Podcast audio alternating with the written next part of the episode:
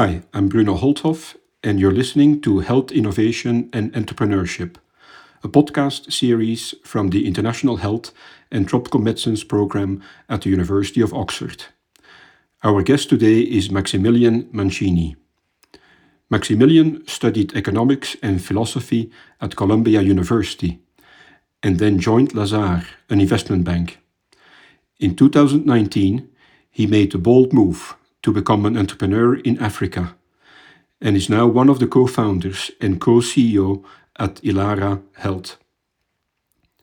Ilara Health digitizes primary healthcare clinics in Kenya and provides a range of financial services that help these clinics purchase point of care diagnostics, consumables, and medicines. To date, they've been able to provide a suite of services to over 2,500 clinics across Kenya that in turn provide care to an estimated 5 million patients each year. To support further growth, the team has raised about $10 million in funding from a range of equity, debt, and grant investors that include the Bill and Melinda Gates Foundation and the French development finance institution Proparco. Hey, Maximilian, you're joining us from Nairobi.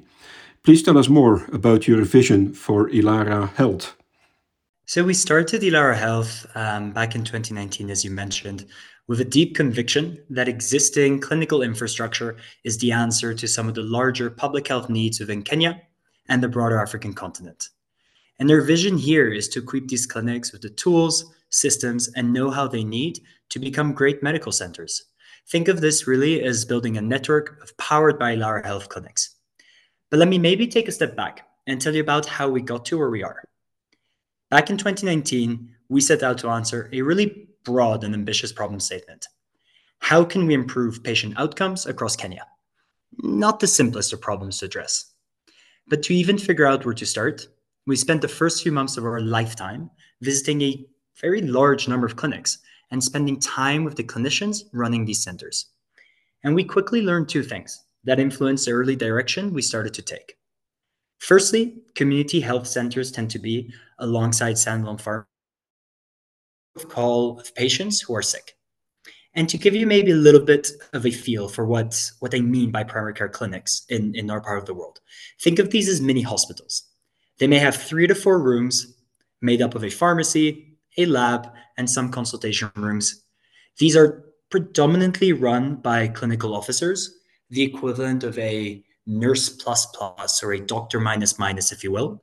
And these single clinics see anywhere between 300 to 600 patients a month. And you have a lot of these clinics. We could be walking right now on the outskirts of Nairobi, and we could see a street full of these medical centers, all providing the exact same set of services and all competing with one another for the same patient base.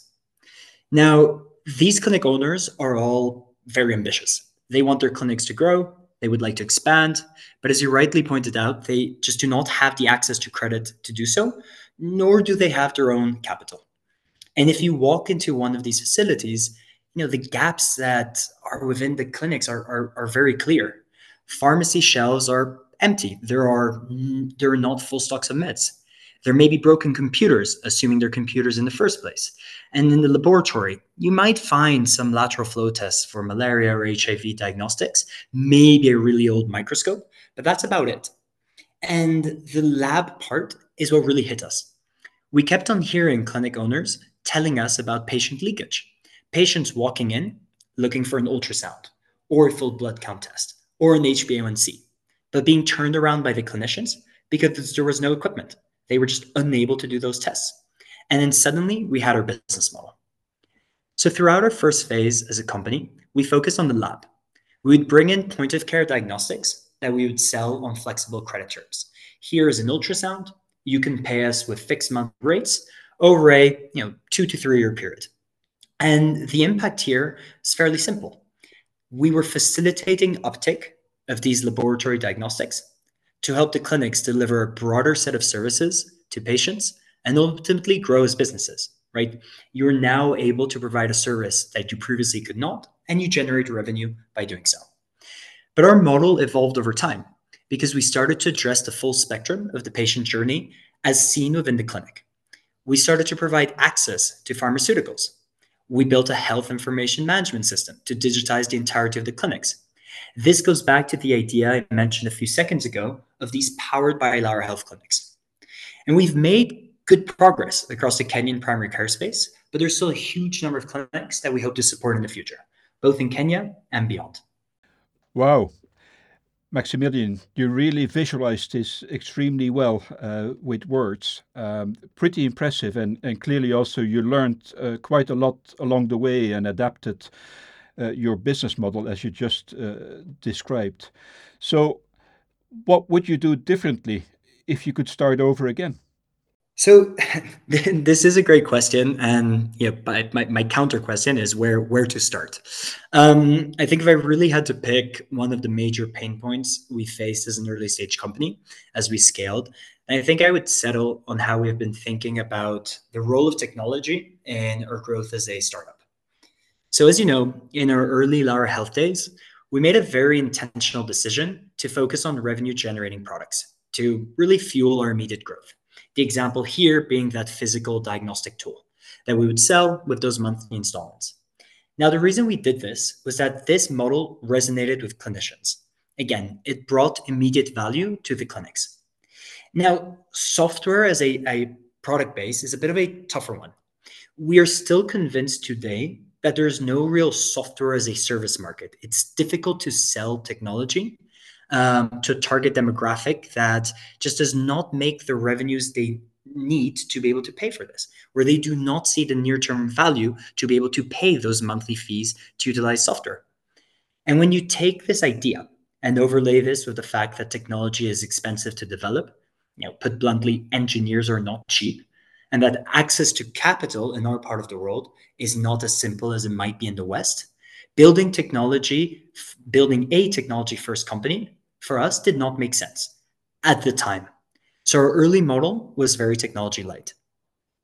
Now, as we developed as a business, we came to realize two really important things. Firstly, trying to get as much information as possible on our customers to make better decisions around which clinics to partner with was becoming increasingly increasingly difficult as we set ourselves certain growth targets. How can I know what type of clinic you are if I do not have any data to work with? I can try to form a judgment by engaging with you as a clinic owner or by trying to sift through the huge amounts of paper that I might be able to find in the clinic. But this is not scalable. It's very inefficient and you know data itself does not lie. And then second, the lack of digitization within these facilities really impacts the way in which care was being delivered. Longitudinal patient histories being kept on pen and paper were often lost, and clinic owners really struggled to have full visibility on how their businesses were doing. Remember, these are clinics, but at the same time, these are small businesses.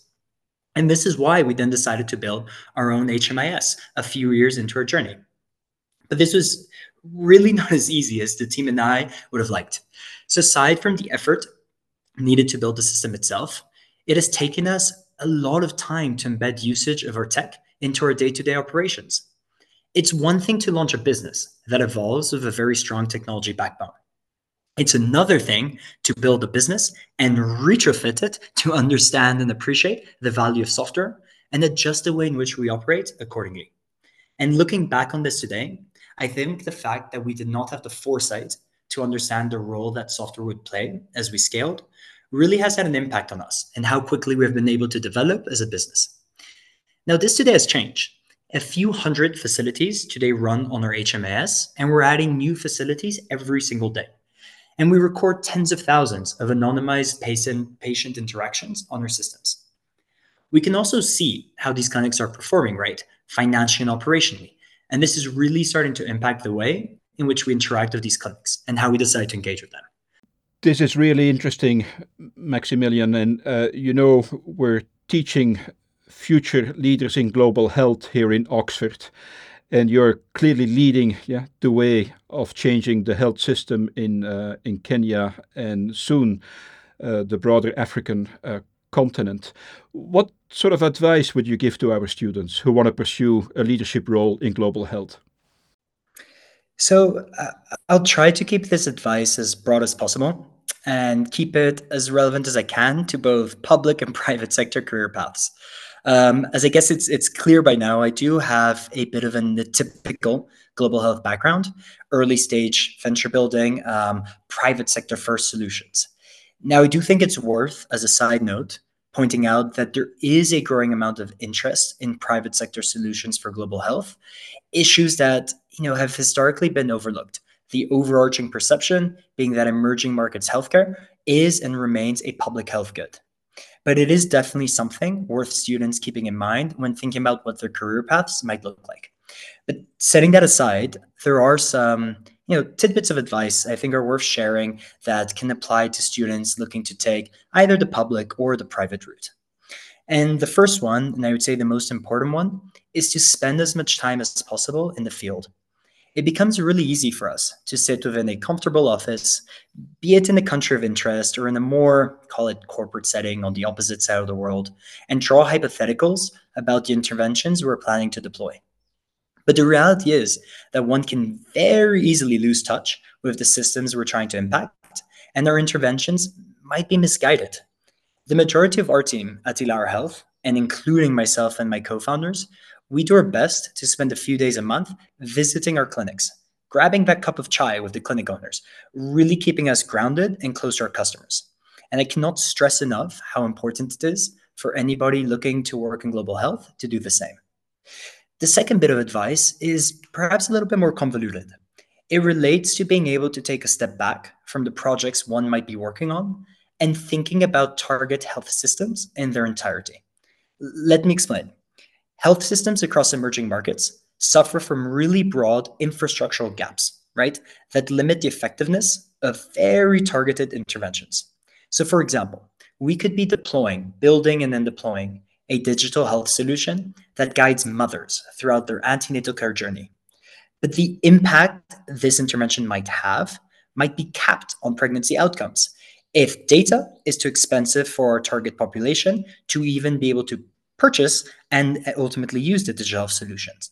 Or if the facilities these mothers attend are unable to offer antenatal care testing services, or if there are no wards in which a mother can safely deliver in the vicinity of the intervention's catchment area. Taking a systems wide approach, or at least thinking about interventions within the broader system wide context, can help as narrower interventions and ideally make them more effective. This is really insightful, Maximilian, and really resonates well with uh, what we're teaching here at, uh, at Oxford. If you also like this podcast and you want to listen to other entrepreneurs in health, don't forget to subscribe to this podcast series. And if you're interested in reading more about the work we're doing in international health and tropical medicine, please click on the link provided below this podcast. Thank you for joining.